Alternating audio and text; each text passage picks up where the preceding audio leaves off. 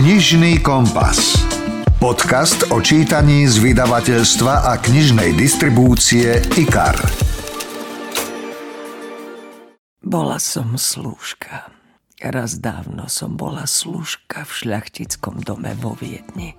Takto sa začína príbeh Slúžka od Hany Lasicovej, ktorý vychádza v druhom vydaní aj s obrazovou prílohou z filmu, pretože podľa knižnej predlohy nakrutila Mariana Čengel Solčanská celovečerný film s vynikajúcim obsadením.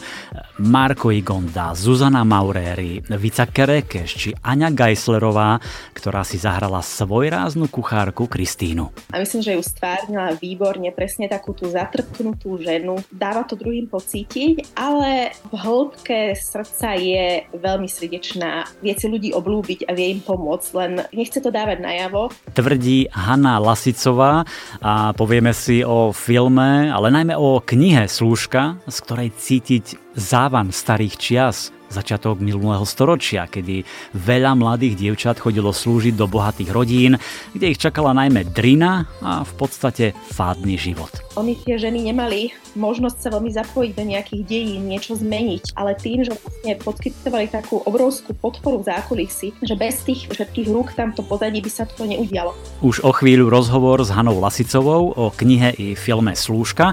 Potom pridám ďalšie skvelé novinky ako Svet svetový hit Hodiny chémie, napínavý thriller o katastrofe, ktorú spôsobilo 5 priateľov, aj detské knižky, či nového Hercula Poirota. Urobte si pohodlie, príjemné počúvanie želá Milan Buno. Rozhovor zo zákulisia kníh. Slúžka od Hany Lasicovej je príbeh 13-ročnej dievčiny, ktorú poslali do sveta, ďaleko od rodiny, aby slúžila, starala sa, lopotila. Príbeh z obdobia rozpadu Rakúsko-Uhorskej monarchie. Príbeh o Anke, ktorú mama pošle z Banskej šťavnice do Viedne, aby slúžila vo vysoko postavenej rodine, sa začína v roku 1908 a práve teda vyšlo nové vydanie. A keďže počas nahrávania tohto podcastu bola Hanka Lasicová v Austrálii, spojil som sa s ňou telefonicky a najskôr ma zaujímala jedna vec. Až na konci knihy som sa totiž dočítal, že príbeh je inšpirovaný spomienkami na Annu M., čo bola údajne slúžka a pestúnka jej mamy Magdy Vášariovej. Bola to pestúnka u mojich uh, starých rodičov a teda uh-huh. pestúnka mojej mamy. A spomínate si ešte na ten nejaký impuls eh, napísať eh, túto knihu, tento príbeh, že čím vás zaujal, čím vás tak nadchol, aby ste to dali na papier? Mňa vždycky ten eh, príbeh tak fascinoval. Ja som si ešte tú pravú Anku pamätala. Mm-hmm a ona zomrela, tuším, v roku 86. A ten príbeh je zaujímavý tým, že vlastne ona bola ako asi nemanželské dievča, ale o tom veľmi nerozprávala, hovorila moja mama, poslaná ako 13-ročná slúžiť. Áno. Ona bola poslaná do Budapešti, ale ja po maďarsky neviem, takže príbeh som zasadila radšej do um, Ona bola poslaná slúžiť ako 13-ročné dievča, vtedy tak dievčatá chodievali, že mali 13 rokov a vlastne odišli z domu a išli niekde vlastne už pracovať prišlo mi to také, že vlastne tá história sa aj zmenila, aj nezmenila. Že vlastne to Rakúsko, Uhorsko, to Rakúsko stále nejak funguje ako taká destinácia tých našich dievčat a žien, ktoré tam idú v úvodzovkách slúžiť. A uh, možno, že dneska sú už staršie, staršie sú v nejakej inej situácii, ale v podstate ako by sa veľa nezmenilo. Mm. A, takže toto bol jeden aspekt, ktorý ma zaujal. A druhý bol taká tá medzinárodnosť, že vlastne sme boli jedna krajina a na to ako keby sa tak zabúdalo. Dnes tým, že sme v Európskej únii, tak možno, že nás to až tak netrápi. A ten tretí aspekt, ktorý som považovala za veľmi zaujímavý, bol že ona bola taká veľmi pokorná žena, uh, šťastná s, uh, s tým málom, ktoré mala. Ano. To sa mi zdalo veľmi zaujímavé, lebo dneska prikladáme veľkú uh, dôležitosť veciam materiálnym a myslím, že to tam absolútne chýbalo. Vlastne jej životná úloha bola v tej službe a v, takej, v tom, aby, aby, druhý, aby spravila druhých šťastnými. Takže napríklad uh, súčasťou jej príbehu bolo aj to, že um, keď si odslúžila svoje v nejakej dobre postavenej rodine a, a táto rodina neskôr odchádzala do zahraničia a nechceli zobrať svoju dceru so sebou, pretože tá slečná bola pravdepodobne autistická, ale na to sme s mamou prišli až teraz, nedávno, uh-huh. lebo o, mama ju vždy volala tichý blázon, tak sa to vtedy nazývalo. Ľudia nemali na to ani asi trpezlivosť, ani uh, slovník. A tak sme si dali jedno, dve dokopy a zdalo sa nám, že by mohla byť niekde na tom autistickom spektre, lebo vlastne ona nevychádzala z domu a len háčkovala a skrývala sa pred návštevami. Hmm. Uh, samozrejme, uh, takúto dceru oni, tá rodina v tom, v tom čase uh, nemali také väzby na, na na toto, tak uh, nechceli ho si zobrať zo sebou do emigrácie, takže si ju zobrala vlastne uh, služka tej rodiny Anka uh-huh. a vlastne do zachovala ju až do smrti. Áno, e, tak ako ste vlastne povedali, že v tom čase naozaj odchádzalo veľa mladých dievčat do Viedne, aj to tam pekne popisujete a je vidno, že naozaj to bolo pre ne veľmi náročné. Neraz to boli naozaj otrocké práce, minimum oddychu, strata domova, to odlúčenie od najbližších. A, a sa mi veľmi páčilo, ako sa hovorilo, že nečinné ruky sú príležitosťou pre diabla, tak tie ruky bolo treba, bolo treba zamestnať však.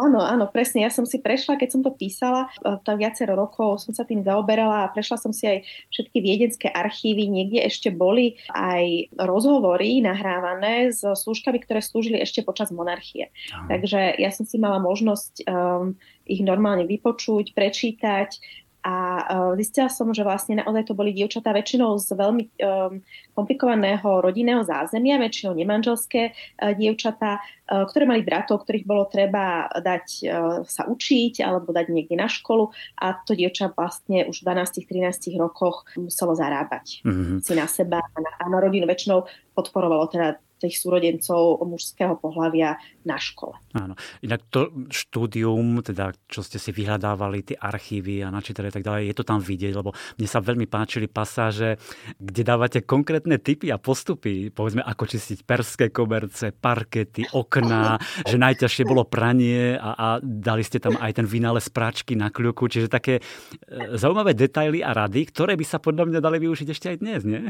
Áno, toto ma inak veľmi zaujímalo. E, mala som takú knižku k dispozícii, kde sa presne všetky tieto postupy opisovali že ako všetko čistí napríklad petrolejom, potom neskôr benzínom, alebo citrónom, všelijakými takými domácimi kyselinami a dneska si to už ani nevieme predstaviť, že vlastne aké ťažké bolo vyprať nejakú škvrnu, že trebárs, keď sa niečo roztrhlo, tak naozaj sa to nedalo zašiť. Niektoré šaty neboli z pracej látky trebárs, keď sa tie bolo treba žehliť, takže to všetko znamenalo. Toto je možno taká moja fascinácia, že tým, takými týmito postupmi repetitívnymi, vlastne, ktoré sa začínali každé ráno, oni vstávali o 4. o 5 a už zača- začínali robiť až neskôr do noci išli spať možno o 12. Áno, to tam je dobre popísané naozaj, že to bolo veľmi náročné. Zaujímavý je e, najmä štýl, akým je služka napísaná. Je taký jednoduchý, prostý. Sem tam sa opakujú vety a ja predpokladám, že to je zámer, e, keďže je to vlastne Aha. rozprávanie, že je to spomínanie vyše 90-ročnej Anky na to svoje služkovské obdobie. Je to tak? Áno, to, áno je, to, je to presne ten zámer. To je na jednej strane vlastne tie repetitívne činnosti, ako keby tá žena tam, e, čo má už zažiť, keď, keď vlastne celý deň niekde perie a to, to sa stále opakuje. A na druhej strane si myslím, že aspoň teda moja skúsenosť je, keď človek počúva tých starých ľudí, takom určitom veku, e, ktorí spomínajú na svoj život, možno, že tieto e, roky si lepšie pamätajú, než to, čo sa stalo treba pred rokom, pred Áno. 20 e, rokmi. Tak mám, mal som taký pocit, keď som to písala, že majú tendenciu si to tak opakovať, že v tých vetách sa tak hľadať, všetko si to tak pripomínať. Áno, dobre to je vystihnuté a perfektná veta bola, ktorá sa tiež párkrát opakovala.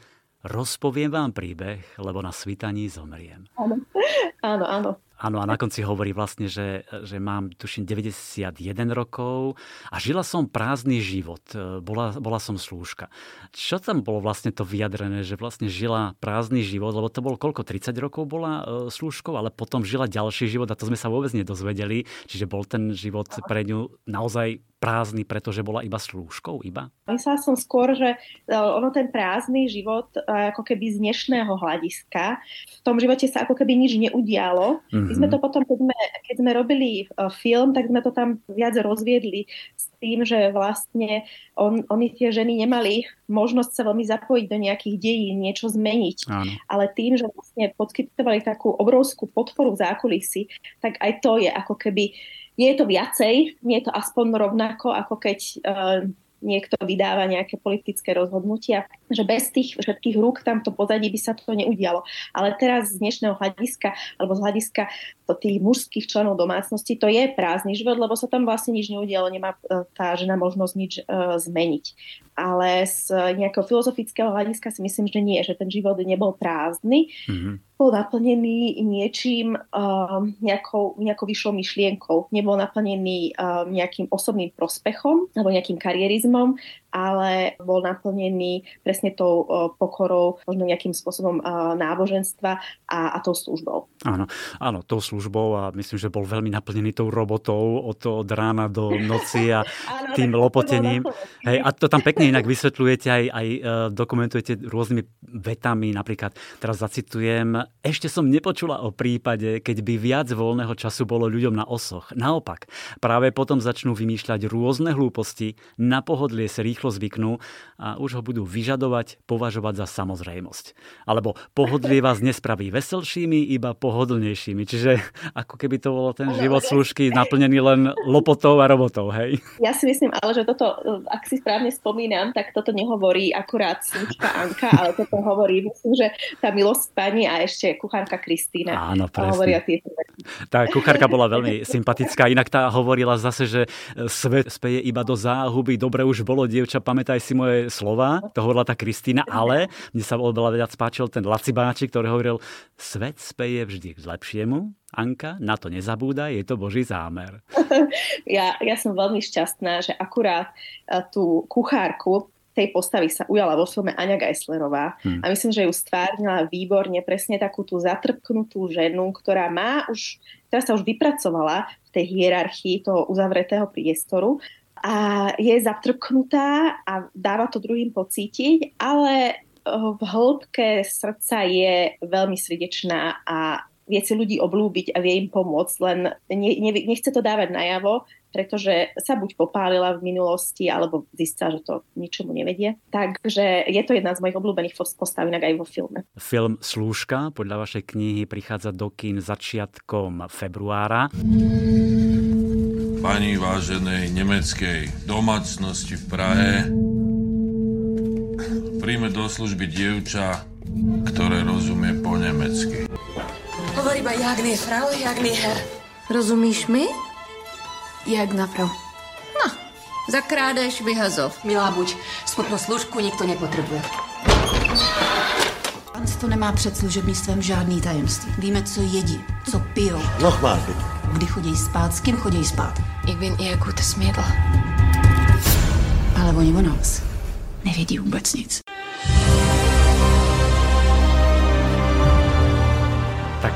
Povedzte, ako sa vám pozdáva tento film, pokiaľ ide povedzme o ten obsah, o to obsadenie, už ste naznačili Aňu Geislerovú a, a ďalšie postavy. No tak v prvom rade tento film vznikal asi, kniha Služka bola vyda, asi, myslím, že sa vydala v roku, pred desiatimi rokmi ano. a tento film vznikal takmer 9 rokov. Takže 10 rokov sme na tom pracovali.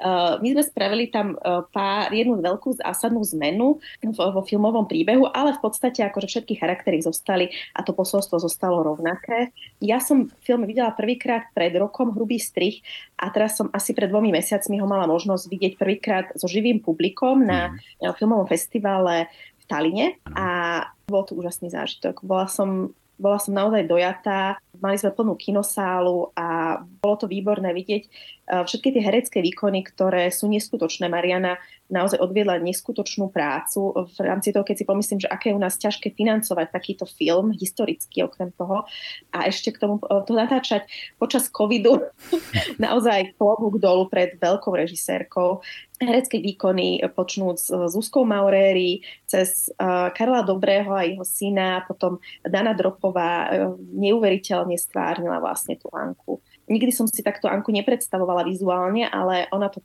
ma presne presvedčila, že toto, tak toto malo byť. Je tam Vica Kerekeš, ktorá je výborná. Skrátka a naozaj tam všetci uh, si našli to svoje a je to neuveriteľný zážitok spolu s hudbou a strihom a kamerou. Mm-hmm. My sme si predstavili teraz tú knihu. Ktorá bola mm. vlastne zdrojom a predlohou pre ten film a vyšla pred desiatimi rokmi a teraz vyšla opäť s novou obálkou v novom vydaní. Skúste si ju prečítať, mm. kým pôjdete na ten, na ten film. Takže Slúžka v novom vydaní pri príležitosti rovnomenného filmu. Anka, ďakujem za rozhovor a pozdravujem do austrálskeho Sydney. Ďakujem veľmi pekne a ja pozdravujem do Bratislavy. No a teraz si ešte dajme úryvok z knihy Slúžka, ktorý pre vás načítala Lucia Vráblicová. Bola som slúžka. Raz dávno som bola slúžka v šľachtickom dome vo Viedni. Mala som 13 rokov, keď sa Citrony Kiša Soňka dohodla s mamičkou a našla mi službu vo Viedni. Citrónička mala najlepšie kontakty. Dala sa prosiť, to každý vedel. Bola to veľká česť, že mi sprostredkovala službu. Výhodnú službu. Navyše v hlavnom meste monarchie. Dobre sme jej za to zaplatili. Viedeň. Ako cudzo to znie. Ako by to nebola ani pravda. Ako by sa to nikdy nebolo stalo, že som tam žila. Že to bolo hlavné mesto. Aj naše mesto. Už nikdy neuvidím Viedeň. Klopačka odbíja šiestu hodinu. Počujem ten zvláštny zvuk. Pozerám na mesto. Viem, že to klopanie je len prelud. Banícka klopačka voľa kedy klopávala pravidelne každé 4 hodiny. Sa ozývala spod štvrťa resla. Teraz je už nemá. Nič nezvoláva baníkov fárať, je to len môj výmysel.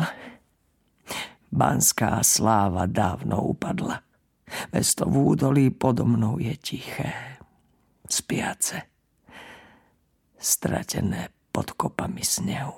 Je to stratené mesto. Počúvate podcast Knižný kompas. Chcete radu? Nesnažte sa zmeniť systém, prejdite mu cez rozum. Aj takúto radu dostala hrdinka knihy, ktorá mala obrovský úspech v zahraničí. E, vychválili ju napríklad Stephen King alebo svetová šéf-kuchárka Nigela Lawson. V susednom Česku mala veľký úspech a pripravuje sa už aj seriál na Apple TV podľa tejto knihy. No a teraz konečne vyšla v Slovenčine. Tá kniha sa volá Hodiny chémie a autorkou je Bonnie Garmus. Je to pútavý, dobre vyrozprávaný príbeh o Elizabeth, chemičke, ktorá sa stane hviezdou kulinárskej show. Prenesieme sa do USA v 60. rokoch minulého storočia, sledujeme jej problémy vo vtedajšom prevažne mužskom vedeckom svete, podceňovanie, kradnutie výsledkov práce. Je to postava, s ktorou sa rýchlo stotožníte, fandíte jej, užívate si jej nadhľad, trefné poznámky, aj humor a najmä Obdivujete jej nezlomnosť, vytrvalosť a trpezlivosť. Jej schopnosť ísť si za svojím napriek nie osudu, ale skôr napriek neprajným ľuďom. A je to veľmi inšpirujúce. No a tak som oslovil samotnú autorku Bonnie Garmus. Hi, I'm Bonnie Garmus and I'm the author of Leche Chemia, Ahoj, volám sa Bonnie Garmus a som autorkou knihy Hodiny chémie. Je o žene, ktorá sa volá Elizabeth Zotová a pracuje ako chemička na prelome 50. a 60. rokov minulého storočia. Nedobrovoľne sa stane moderátorkou kuchárskej televíznej show, ale na miesto varenia vyučuje chémiu, pretože varenie je v podstate chémia. Pravda, že producenti sa s jej pohľadom nestotožňujú a zdá sa, že má veľký problém. Ale publikum, ktoré tvoria priemerné ženy v domácnosti, jej to zhltne aj s navijakom a postupne sa pre projekt nadchnú všetci. Jej show totiž v zásade nie je o varení, ale o prejavení vnútornej sily.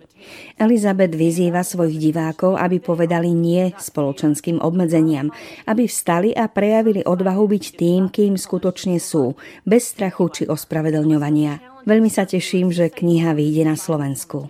Ďakujem, Ikar. I'm so excited. It's about to be published in Slovakia. Thank you, Ikar. Rozprávanie Elizabeth je hravé, miestami zábavné, inokedy zase mierne moralizujúce a feminizujúce, ale myslím, že pobaví aj tá romantická linka, ako doslova narazili na seba s Calvinom, ktorého si neskôr vzala a mala s ním cerku. Niektoré opisy tých romantických chvíľ stáli naozaj za to, veď poznáte vedcov. E, zaujímavé sú však aj časti o televíznej relácii Večera o 6. a prístup Elizabeth k vareniu, k receptom, ako vysvetľuje niektoré veci vedecky, často vtipne a niekedy pútavo a nezrozumiteľne zároveň. Elizabeth, e, tá hlavná hrdinka, je naozaj veľmi pekne vykreslená postava. Je to vedkynia, je to chemička, tak trošku čudáčka, ktorá napokon z relácie o varení urobí feministickú show o rovnoprávnosti mužov a žien, o boji za práva ľudí, aj o emancipácii.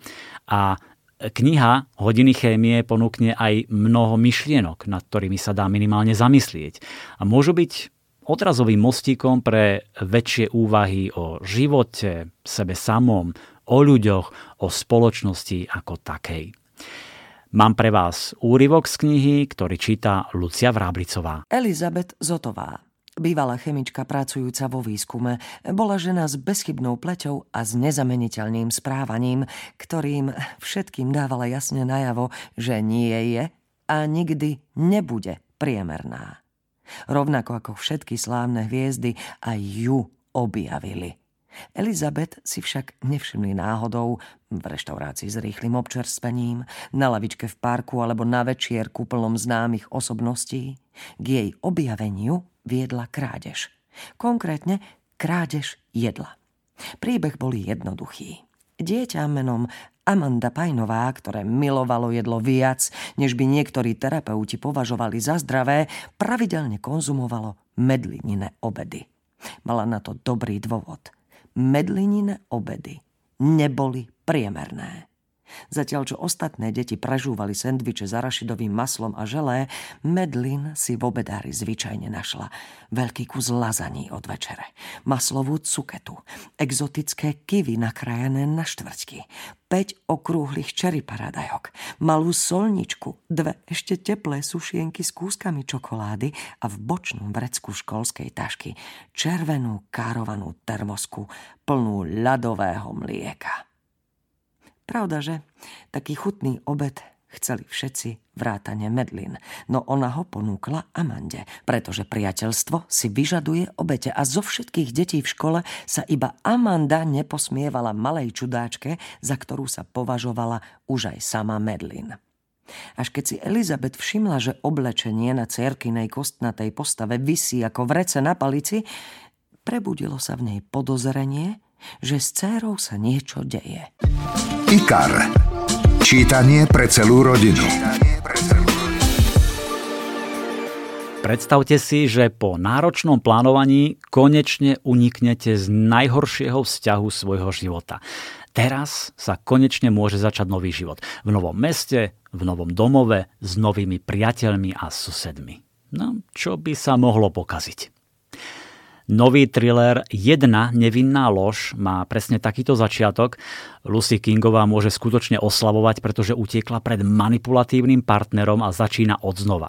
Z nových susedov Johna a Very sa stanú jej priatelia, ktorých tak zúfalo potrebovala. Sú zábavní, sú milí, chápaví a nadovšetko sa milujú. Sú ako rodina, ktorá jej chýbala.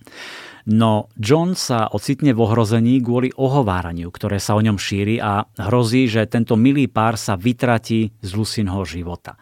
To však neprichádza do úvahy, také čo si nedopustí, lebo by znova zostala sama a tak súhlasí s ich šialeným plánom a rozhodne sa kvôli ním klamať.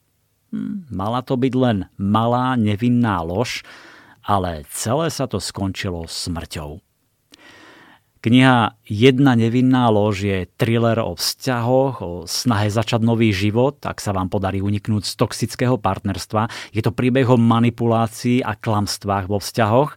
Postupne sa aj dozvedáme o tom Lusinom nevydarenom vzťahu, odkrývame skutočnú podstavu a to dodáva kniha aj silný náboj.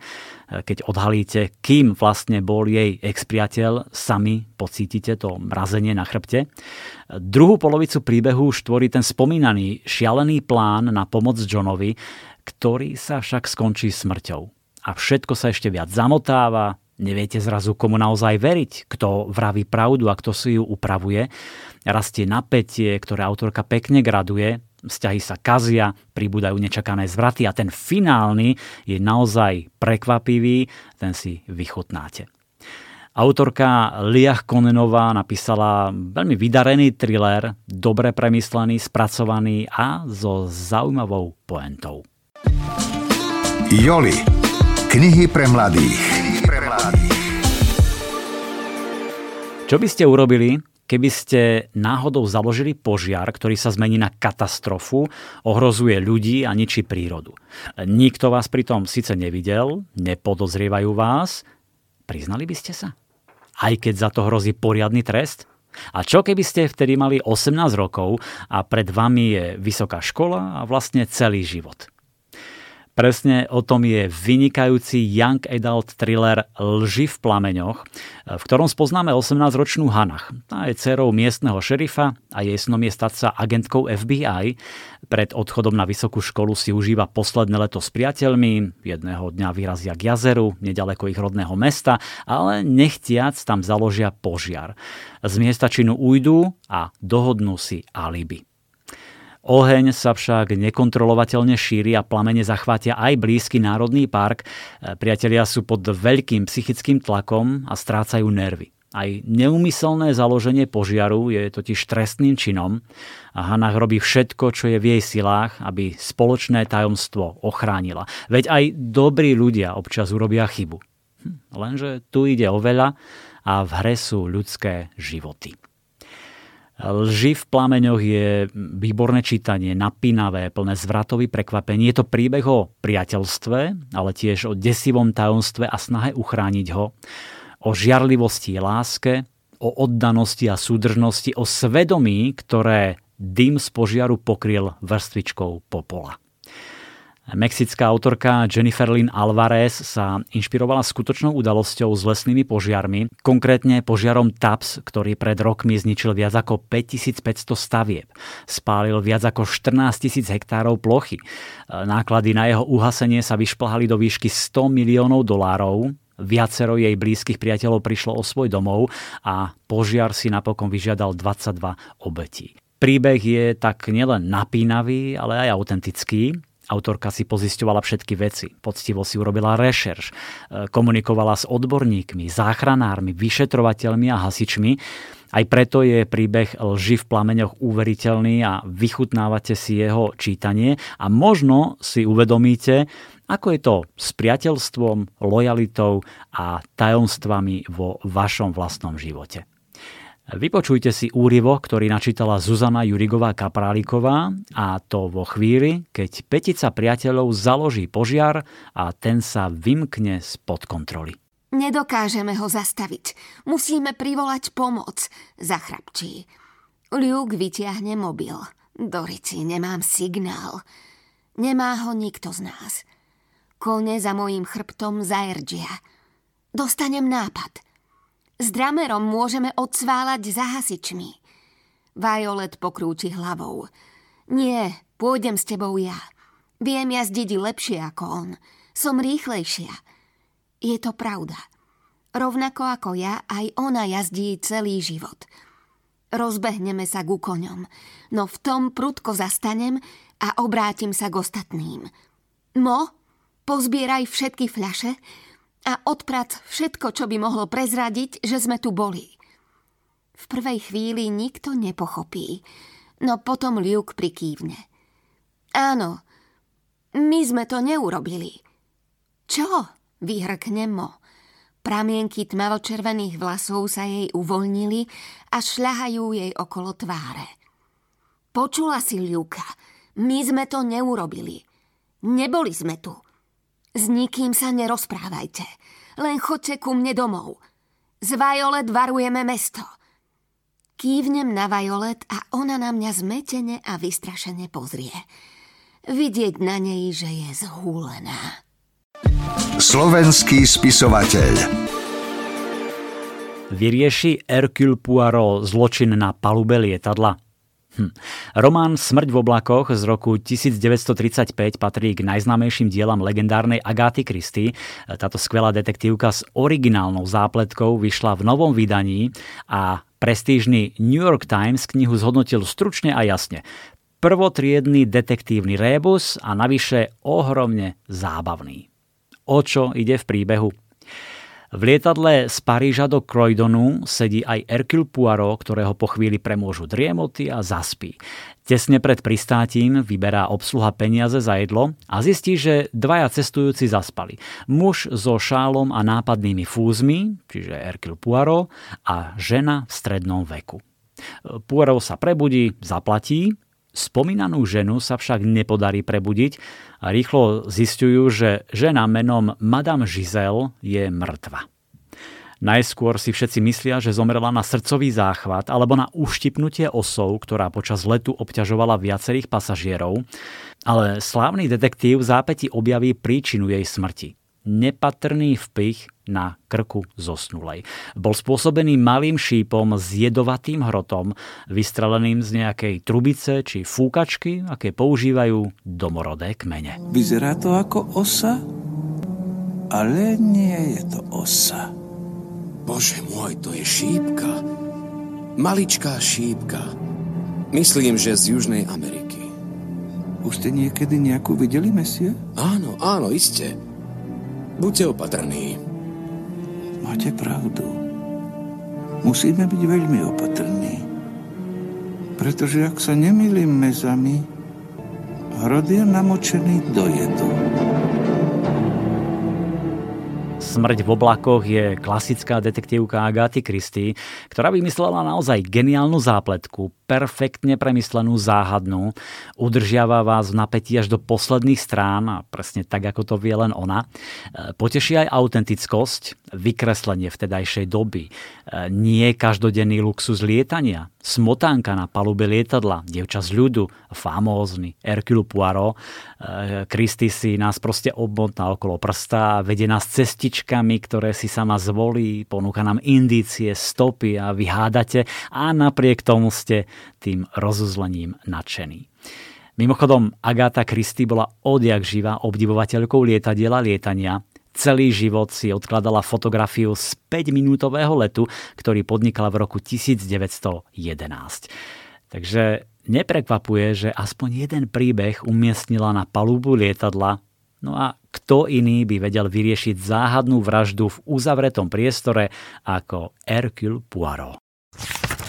Presuňme sa teraz do Londýna v roku 1830. Muži hrajú hazardné hry v pochybných londýnskych herniach a aby sa medzi nich dostala krásna Delia Trevorová, musí sa prestrojiť za muža a hrať ich hru. Prečo to robí? Hm? Chce vypátrať kartového podvodníka, ktorý je zodpovedný za smrť jej brata. Tak sa začína historická romanca Nebezpečná túžba od Sabriny Jeffrisovej. Je to príbeh z obľúbenej regenskej série Hriešni ctitelia. Delia sa teda snaží pátrať, ale počas jednej noci ju spozná príťažlivý markíz Warren Corey a pohrozí, že prezradí jej tajomstvo. Delia nedovolí, aby jej prekazil plány a tak sa pustí s týmto záhadným mužom do hry na mačku a myš. Warren však vidí, že Delia riskuje, vrhá sa do nebezpečenstva a prichádza o všetko len, aby dosiahla spravodlivosť pre svojho zosnulého brata. Rozhodne sa zakročiť, ochrániť ju za každú cenu, no nie je to také jednoduché. Romanca Nebezpečná túžba je oddychovka s dvomi zaujímavými postavami, medzi ktorými to neuveriteľne iskrí, nechýba dobrodružstvo, láska, troška erotiky a veľa tvrdohlavosti. Jedna z najlepších kníh série, najmä kvôli tomu neodolateľnému iskreniu a humoru, Sympatickú dvojicu Delia a Warren si obľúbite, bude vás baviť ich vzájomné doťahovanie a podpichovanie, ich vtipné dialógy a celkovo sviežosť, akú tomu dodala e, Sabrina Jeffrisová. Jednoducho, ak máte po boku niekoho, kto vás miluje a na koho sa môžete spoľahnúť, dokážete aj nemožné a nikdy nie ste s takýmto človekom sami. Stonožka. Knižná kamoška pre všetky deti. Častejšie nám píšete, aby sme zaraďovali viac typov na detské knižky, aj s vekom, pre aké veľké deti sú určené. Tak dnes mám pre vás 4 typy, čo sa určite oplatí prečítať a ktorými urobíte radosť svojim deťom, vnúčatám, susedom. Pre školákov od 7 rokov odporúčam krásny príbeh Prasiatko Pralinka z novej detskej série Jazminka zachraňuje zvieratka. Ako už tušíte, hlavnou hrdinkou je dievčatko Jazminka, ktoré miluje zvieratá, jej ocko je farmár, mama zverolekárka. Jazminka má teda blízko k zvieratám, je veľmi citlivá a snaží sa ich vždy chrániť a neraz sa dostane do nejakého toho dobrodružstva. Toto prvé sa začína, keď leží v posteli so svojimi mačkami a číta si obľúbený časopis všetko o prasiatkách. No a v zápäti už zachraňuje malé prasiatko, ktoré nemalo silu na to, aby sa pretlačilo cez svojich bratov a sestry a aby sa nakrmilo u mamičky. Jazminka si prasiatko pralinku vezme domov, s čím však jej rodičia veľmi nesúhlasia. Predsa len hospodárske zvieratá nemôžu byť domácimi miláčikmi. Trvajú na tom, že keď prasiatko trochu odrastie, treba ho predať. Potom sa všeličo ale skomplikuje, príde mrazivá búrková noc a jedna záchranná akcia. Prasiatko pralinka má necelých 140 strán, čiže deti knižku zhltnú a určite sa budú smiať i plakať. A súčasťou sú aj veľmi milé ilustrácie jednej mladej welskej ilustrátorky. Ak majú vaše deti rady cestovanie, dávam do pozornosti knižku Banzai, toto je Japonsko pre deti. Je to ilustrovaný sprievodca Japonskom a približuje túto krajinu z rôznych pohľadov. Dočítate sa o japonskom písme, stolovaní na zemi, čajovom obrade, kimone, origami, o bojových umeniach, kreslených filmoch, komiksoch, aj o tom, odkiaľ sa vzala Hello Kitty. A pikoškou je, že vlamači sa v Japonsku vyzúvajú. Viete, prečo to robia? Hm? Dozviete sa v knižke Banzai, toto je Japonsko pre deti od 8 rokov. Škôlkári od 4 rokov sa isto potešia knižke neuveriteľných dobrodružstiev kamarátov Niny a Mila. V prvej knihe sa vyberú na rybačku, čakajú ich skvelé babičkine koláče, čistotná medvedica, užalený drák a silný vetrisko, ktorý odfúkne Mila. Táto knižka však nie je len takým obyčajným príbehom, ale je to netradičná interaktívna kniha, taký gamebook, ktorý deťom umožní rozhodnúť o tom, ako sa bude Ninino a Milovo dobrodružstvo vyvíjať. Deti si môžu vybrať z ponúkaných možností, a potom prejdú na príslušnú stránku a príbeh bude pokračovať podľa ich predstav. Autorkou je na Slovensku obľúbená kanadská spisovateľka Marian Dubuková, od ktorej už u nás vyšli knižky ako Na vrchol kopca, Lev a vtáčik alebo Medveď a šepot vetra. Táto novinka sa teda volá Nina a Milo na rybačke. A ešte jeden tip pre najmenších, pre deti od troch rokov a je z mimoriadne obľúbenej série Leporel Rok v. Ako viete, už v nej vyšlo 8 kníh, medzi tie najžiadanejšie patria Rok v lese, Rok v meste, Rok na dedine či Rok na trhu. A teraz pribudol Rok na hrade.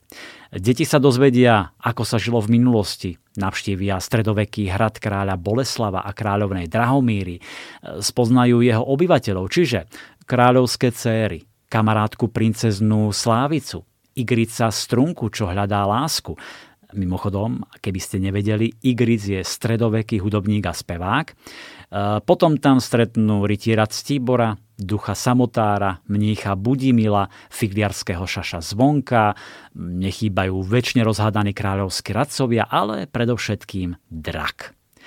Rok na hrade má opäť takmer 30 strán, je tam veľký formát a dvojstrany, ktoré zobrazujú hradný život každý mesiac počas celého roka. Okrem toho sa na tej úvodnej dvojstrane zoznámite s hlavnými hrdinami knižky a na poslednej nájdete interaktívnu hru. Všímavé deti môžu sledovať množstvo nezvyčajných udalostí, vrtochy počasia, aj striedanie dní a noci či ročných období. E, ako všetky knihy z tejto krásnej série Leporel, aj táto podnecuje predstavivosť, rozvíja všímavosť u detí, schopnosť logicky myslieť a hľadať súvislosti, pozbudzuje rozprávačstvo, ale predovšetkým prináša zábavu a putavé spoznávanie. Ajna. Na vlne ezoteriky a spirituality. A na záver ešte dve nové vydania od autorky, ktorá je na Slovensku nesmierne obľúbená. Lorna Bajernová od útleho detstva vidí anielov a komunikuje s nimi. Už dlhé roky o tom otvorene hovorí a píše. Je autorkou viacerých medzinárodných bestsellerov. Vo vydavateľstve Ikar ich vyšlo naozaj veľa a teraz už v treťom vydaní vyšli dva obrovské hity. Kniha Schody do neba, v ktorej Lorna opisuje, ako sa jej po smrti manžela rozpadol svet a ako sa dokázala pozviechať. Ona, nevzdelaná mama štyroch detí, ako postupne začala šíriť posolstvo anielov do celého sveta. No a v treťom vydaní vychádza aj kniha Posolstvo nádeje od anielov, v ktorej vysvetľuje, ako anieli pomáhajú ľuďom, keď sa cítia unavení, zúfali, skľúčení a nemilovaní, keď majú pocit, že sú zlými rodičmi, keď majú finančné ťažkosti alebo nestíhajú. Jednoducho je to príbeh o tom, ako sa človek môže obrátiť na anielov o pomoc a prežiť tak lepší a šťastnejší život.